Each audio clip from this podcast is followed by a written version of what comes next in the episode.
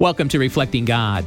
Christ came to seek and to save his people from their sins. His supreme desire was to do the will of his Father. Passion and devotion inspired his praying and ministry. In the same way, our focus in prayer should be for the glory of God, the advancement of his kingdom, the salvation of sinners, and the entire sanctification of his people. When our prayers are passionate for the things that matter to the Lord, we can be certain that our prayers are heard and the answers received. As we grow in grace and knowledge through careful study and meditation on the Scripture, the Spirit of Christ will increase our fervor and passion for the will of our Father. When we pray according to His will, the Holy Spirit empowers our praying. Our lives can get so busy with good things that distract us from God's best for us. He is calling us to set aside time to submit our hearts anew in prayer and fully surrender to the things that matter to Him. Embrace holy living. Visit reflectinggod.com.